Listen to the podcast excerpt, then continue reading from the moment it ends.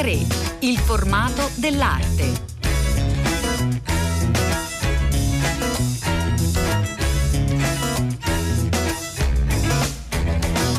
Buongiorno, buongiorno a tutte le ascoltatrici e tutti gli ascoltatori da Elena del Drago, una nuova puntata di A3 eh, che cerca mostre eh, che sappiano ovviare ai gravi problemi legati alla pandemia e quindi alla chiusura eh, dei musei che speriamo non si prolunghi troppo perché abbiamo bisogno di bellezza, abbiamo bisogno di vedere delle opere, ma insomma c'è chi si è organizzato come l'Auditorium Parco della Musica eh, di Roma che ha pensato ad una mostra molto particolare eh, che consentirà di non soltanto guardare delle immagini ma anche sognare di viaggiare, altra cosa che non ci è consentita fare per il momento perché da, eh, dal 18 dicembre fino al 18 eh, gennaio ci sarà World Cityscapes, un'installazione fotografica contemporanea con 32 opere di autori italiani che sono realizzate in tutto eh, il mondo. Noi siamo con Filippo Maggia, che intanto saluto, buongiorno, benvenuto. Buongiorno a voi. Filippo Maggia è il curatore, è uno storico eh, dell'arte eh, eh, specializzato proprio in fotografia, dunque ci può raccontare intanto come avete raccolto questa sfida, eh, insomma, di eh, organizzare una mostra, di lasciare entrare nelle opere gli spettatori in una situazione insomma difficile come quella attuale. Maggia.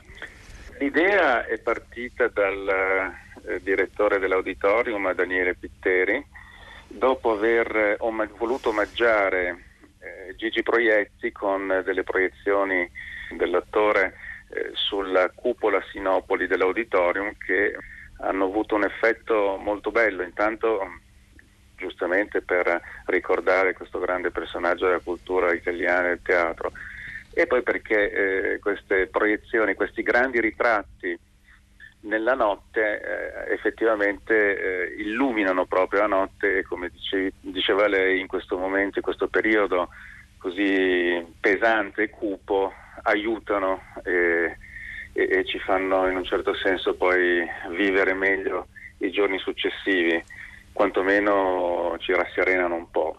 Eh, l'idea è, di, è, stata quella di immaginare una mostra all'aperto, quindi un, una rassegna di fotografia contemporanea che eh, potesse venire vissuta nonostante il periodo e quindi appunto all'aperto e non al chiuso, evitando assembramenti e tutto il resto. Abbiamo ragionato eh, in tempi abbastanza rapidi perché si voleva partire il prima possibile, approfittare eh, di questo periodo anche di feste in cui purtroppo saremo costretti a stare di nuovo fermi.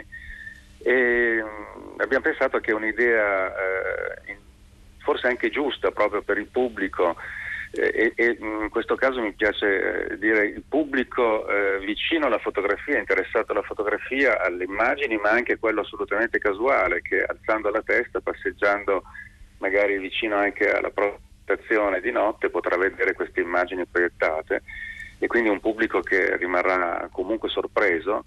Eh, una rassegna di immagini del mondo, quindi quel mondo che adesso noi non possiamo comunque visitare eh, né per piacere né per lavoro, costretti come siamo appunto a rimanere dentro i confini nazionali.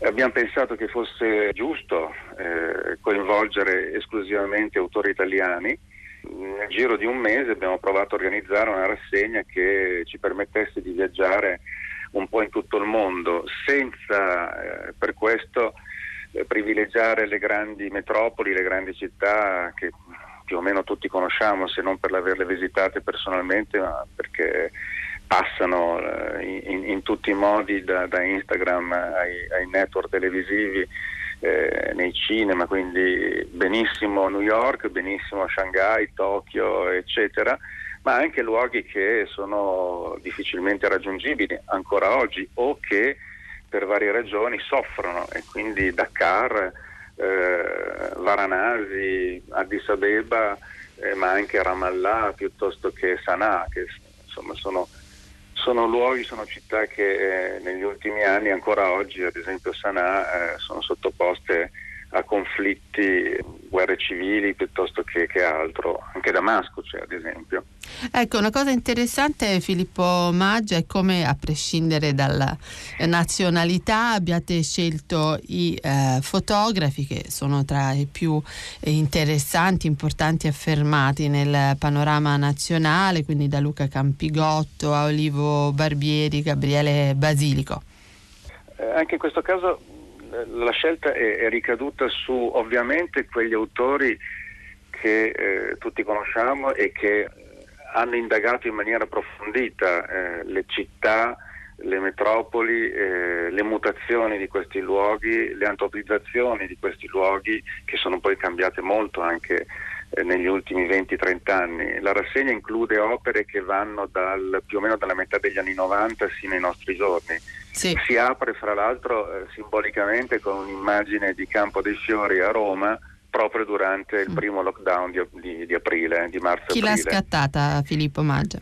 Ecco, questa è stata fatta da una, una, coppia di autori giovani italiani perché abbiamo voluto includere anche generazionalmente eh, varie fasce. Giulia eh, Ticozzi eh, e Giuseppe Fanizza. Esattamente. Giulia Ticozzi, oltre ad essere una fotografa e con, e, e con Giuseppe Fanizza, appunto, oltre a lavorare, indagare proprio questo genere di, di, realtà che sono poi le, le città eh, che cambiano, che mutano, che si alimentano da sé e eh, con tutti i processi di eh, migrazioni e, e, di urbanizzazione eh, in corso incessantemente negli ultimi decenni mutano di aspetto e, e anche proprio per la nostra percezione eh, nel giro di pochissimi anni, basta so, eh, vedere Beirut quante volte è stata distrutta e ricostruita e appunto Beirut è stato uno dei, dei campi dove loro hanno investigato. Ci sono poi altri autori come loro giovani, altrettanto validi, Giovanni Anninen ad esempio che ha fatto una ricerca molto approfondita in Senegal e, e in India, c'è Giovanna Silva che eh, ha, ci restituisce un'immagine ad esempio di Damasco eh, dove campeggia un ritratto di Assad e Damasco nel 2007, quindi mm. ben prima, quattro anni prima che scoppiasse la guerra civile. Abbiamo fatto una selezione che da un punto di vista di qualità dell'immagine è sicuramente forte, alcune immagini di Olivo Barbieri, come citava lei prima, sono chiaramente spettacolari, altre invece invitano proprio alla riflessione e hanno anche un senso, un valore storico, un valore che ci costringe in un certo qual modo a, riflettere su, su, sul mondo intorno a noi. Ecco, è cambiata. Momento è lontano. È un momento lontano. Eh, Filippo Maggia in effetti ci fa riflettere anche sulla eh, proprio la funzione no, della fotografia di, di, paesaggio. Assume un significato, anche una forza eh, particolare in questo, in questo momento? Sì, eh, indubbiamente. Questo la fotografia ha sempre cercato di farlo e credo negli ultimi vent'anni eh, con, con, una forza ancora più dirompente. Lo dobbiamo a molti autori italiani e internazionali. Il lavoro di Gabriele Basilico certamente non lo scopriamo oggi e forse eh, parla da solo per, per l'imponenza e, e il, il, valore che, che, che, che porta in sé peraltro la mostra di Roma di, di quest'anno, all'inizio dell'anno, proprio ha restituito un'immagine di questo autore grandiosa. Sì, una bellissima mostra al Palazzo delle Esposizioni, sì. Eh, come lui, Vincenzo Castella, eh, Luca Campigotto, come ricordava lei prima, eh, e molti altri, anche mh, mm, per dire Francesco Radino, che è un autore un, un po' più appartato, eh, l'immagine che, che, ci dà di, di Varanasi, che poi è Benares, è un'immagine se vogliamo classica ma molto fresca e molto positiva eh, e che eh, appartiene a un mondo in questo momento lontano da noi ma che spiritualmente forse può essere anche un riferimento soprattutto in questo momento complicato e difficile per via della pandemia. Quello che mi piace di questa rassegna è che abbiamo condiviso proprio con il direttore e lo staff eh, dell'auditorium, che ringrazio peraltro perché è un bellissimo progetto che dà respiro, è proprio la, la, la voglia di dare una, un range di eh, approcci, di stili molto variegato e questo permetterà allo spettatore interessato e a quello casuale ogni notte di incontrare un luogo diverso in una forma diversa, non solo quindi viaggiare da un posto all'altro, ma vedere proprio cose diverse. Grazie, grazie davvero a Filippo Maggia per questo progetto e per avercelo raccontato. Grazie. Grazie a voi, grazie.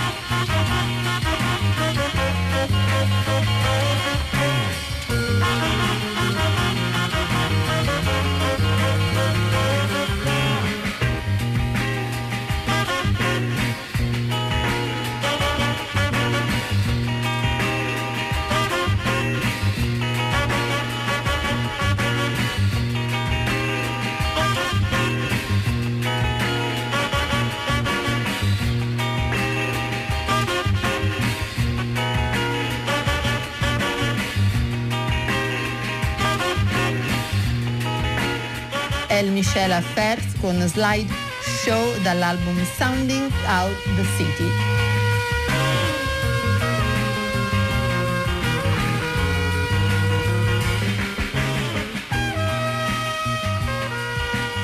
E dunque gran parte dell'idea di questo progetto che stiamo raccontando è di Daniele Pitteri che è con noi. Buongiorno. Buongiorno. Daniele Pitteri che è amministratore delegato di Musica per Roma della Fondazione Musica per Roma che si è trovato come molti direttori di spazi museali e culturali davanti a questa enorme di difficoltà di non poter accogliere il pubblico, pubblico che è sempre molto numeroso poi all'auditorium di Roma. Ecco, quindi eh, l'idea è stata quella di portare fuori dalle mura dell'auditorium una mostra. Daniele Pitteri. L'idea appunto ci è venuta tentando di guardare avanti, nel senso che io penso che non si possa fare programmazione culturale come programmazione di nessuna attività pensando che questo sia un, un, momento di pausa, una parentesi, eccetera. Dobbiamo fare necessità virtù e quindi prevedere eh, o ipotizzare quello che potrebbe accadere. E ci abbiamo visto giusto perché eh, purtroppo in questi giorni saremo forse in lockdown o almeno in alcuni giorni, quindi gli spazi restano ancora chiusi e noi per tempo abbiamo avuto l'idea di dire ma non priviamo i cittadini romani, non priviamo la città della possibilità di due cose, di una bella mostra con grandi artisti come in questo caso e anche se volete di un po' di sogno per poter viaggiare e girare per il mondo in un momento in cui invece siamo costretti nelle nostre case e nelle nostre città. E quindi è nata questa idea, ne abbiamo parlato con uh, Filippo Maggia, ovviamente la cupola dell'auditorium, uh, quella che noi utilizziamo per la proiezione, è visibile anche da altre parti della città e quindi questo eh, consente diciamo, anche da lontano di poter fruire di questo spettacolo. Qual è la sensazione? Perché molti ascoltatori ci chiedono, si domandano eh, quando riapriranno i musei, molto semplicemente, quando sarà possibile eh, tornare a visitare le mostre. Qual è la, la sua sensazione, Pitteri? Ma guardi, la mia sensazione è che noi oggi non siamo in grado di fare nessuna previsione, mm. nel senso che non sappiamo neanche l'esito che avrà la campagna di vaccinazione, a parte il tempo che richiederà per farlo, perché non sappiamo l'efficacia dei vaccini da un punto di vista temporale e via dicendo. Quindi è ovvio che non possiamo sperare che finisca dobbiamo guardare il futuro pensando che eh, la nostra normalità sia quella attuale, con periodi di apertura limitata, con periodi di chiusura e noi ci stiamo programmando tutto il 2021, ma anche oltre in questa maniera, eh, lavorando ovviamente con varie forme, con idee come queste, no? cose che si, normalmente si fanno al chiuso, proviamo a farle all'aperto, stiamo progettando anche nei nostri giardini delle mostre di scultura per la primavera prossima eh, e poi per quanto riguarda lo spettacolo invece incentivare eh, fortissimamente grandi prodotti di qualità da mandare in streaming. Grazie, grazie a Daniele Pitteri. Grazie, buona giornata. Pagine d'arte.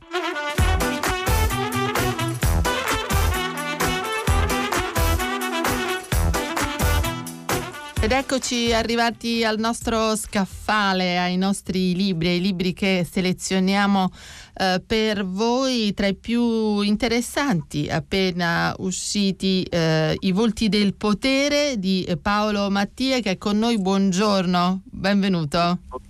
Buongiorno a voi.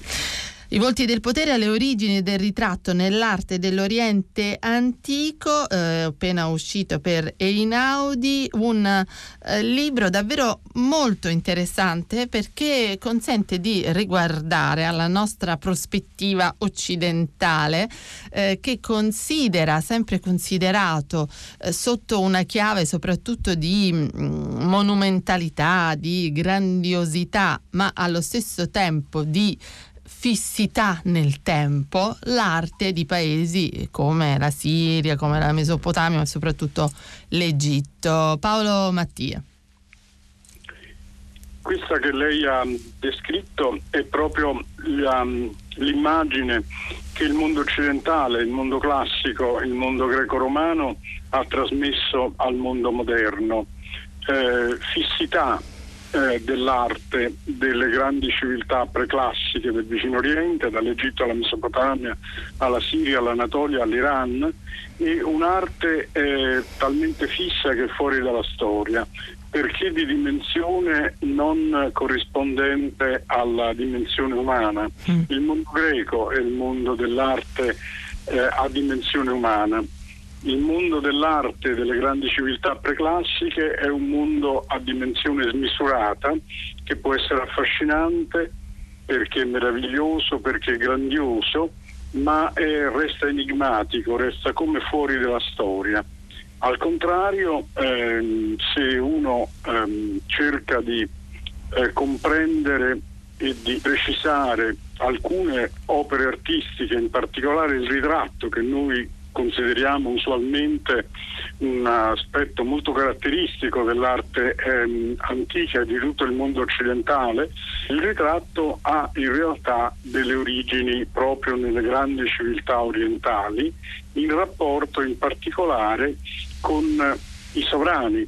I re di queste regioni, i faraoni, avevano ehm, una particolare natura, non erano uomini, erano eh, incarnazioni di un dio, erano figli del dio Sole. In Mesopotamia i re erano i vicari del dio cittadino, del dio nazionale e quindi l'immagine di questi sovrani è cambiata molto nel tempo a differenza di quello che, che pensavano Platone e Erodoto, è cambiata molto nel tempo e eh, direi che è affascinante seguire questi mutamenti. Appunto, mutamenti, diceva Paolo Mattie, che è, part- è interessante eh, perché invece siamo abituati eh, proprio a considerare il ritratto da una prospettiva occidentale, da una eh, prospettiva di chi non, ha, non, si è avvicinato davvero poi naturalmente ai, ai grandi ritratti, alle grandi ra- raffigurazioni, appunto sempre uguale a se stesso, al di là poi invece dei cambiamenti addirittura secolari, Mattie. Si possono fare degli esempi. Um, noi siamo abituati naturalmente a, a, considerare la civiltà egiziana come una civiltà indubbiamente um, affascinante. Sì.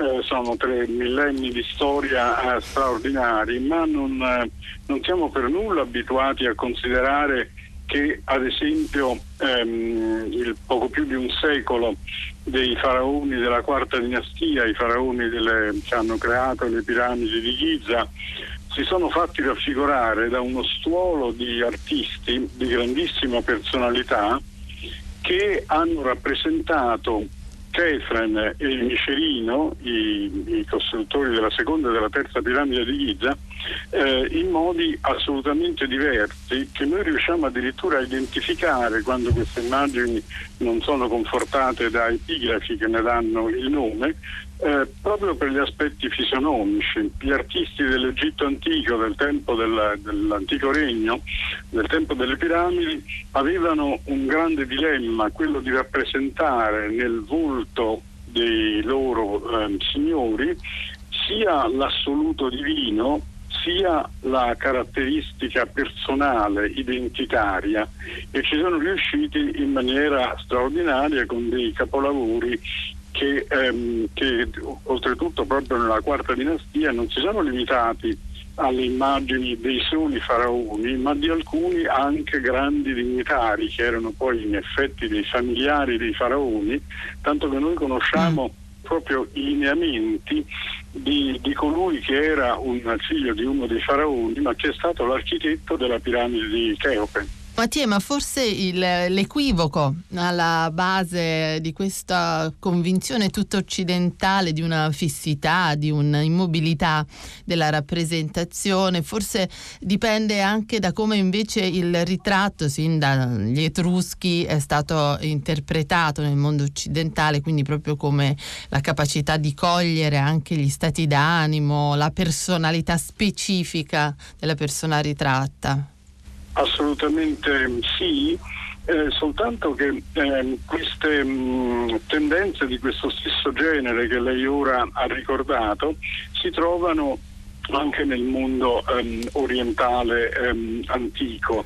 Eh, noi abbiamo fatto poco fa l'esempio della, del periodo dei grandi faraoni della quarta dinastia, ma anche nel mondo mesopotamico, al tempo di Hammurabi di Babilonia, significa la prima metà del secondo millennio, soprattutto il XVIII secolo, si verifica una sorta di umanizzazione dello stereotipo del, eh, del re mesopotamico secondo eh, particolari elementi che sono quelli di una sorta di volto eh, invecchiato, come pensoso, eh, come ehm, preso da responsabilità superiori. Se il faraone d'Egitto era qualcuno che rassicurava i suoi sudditi perché era un dio e quindi non poteva eh, sbagliare, i mesopotamici erano al contrario angosciati dal fatto che il loro re era un vicario del dio e doveva interpretare eh, un grande enigma, cioè la volontà degli dei. Mm. In questo modo è stata rappresentata in un certo modo la, la sofferenza, la responsabilità mm, del re. E quindi dobbiamo riguardare agli stilemi, alle nostre impressioni eh, del, dell'Egitto, ma non soltanto dell'Egitto, di tutto l'antico Oriente, ripensarlo, guardarlo da un'altra eh, prospettiva. Grazie a questo libro di Paolo Mattia, ricordo I volti del potere, alle origini del ritratto nell'arte dell'Oriente antico per Einaudi. Grazie ancora per essere stato con noi. Grazie a voi. Thank you.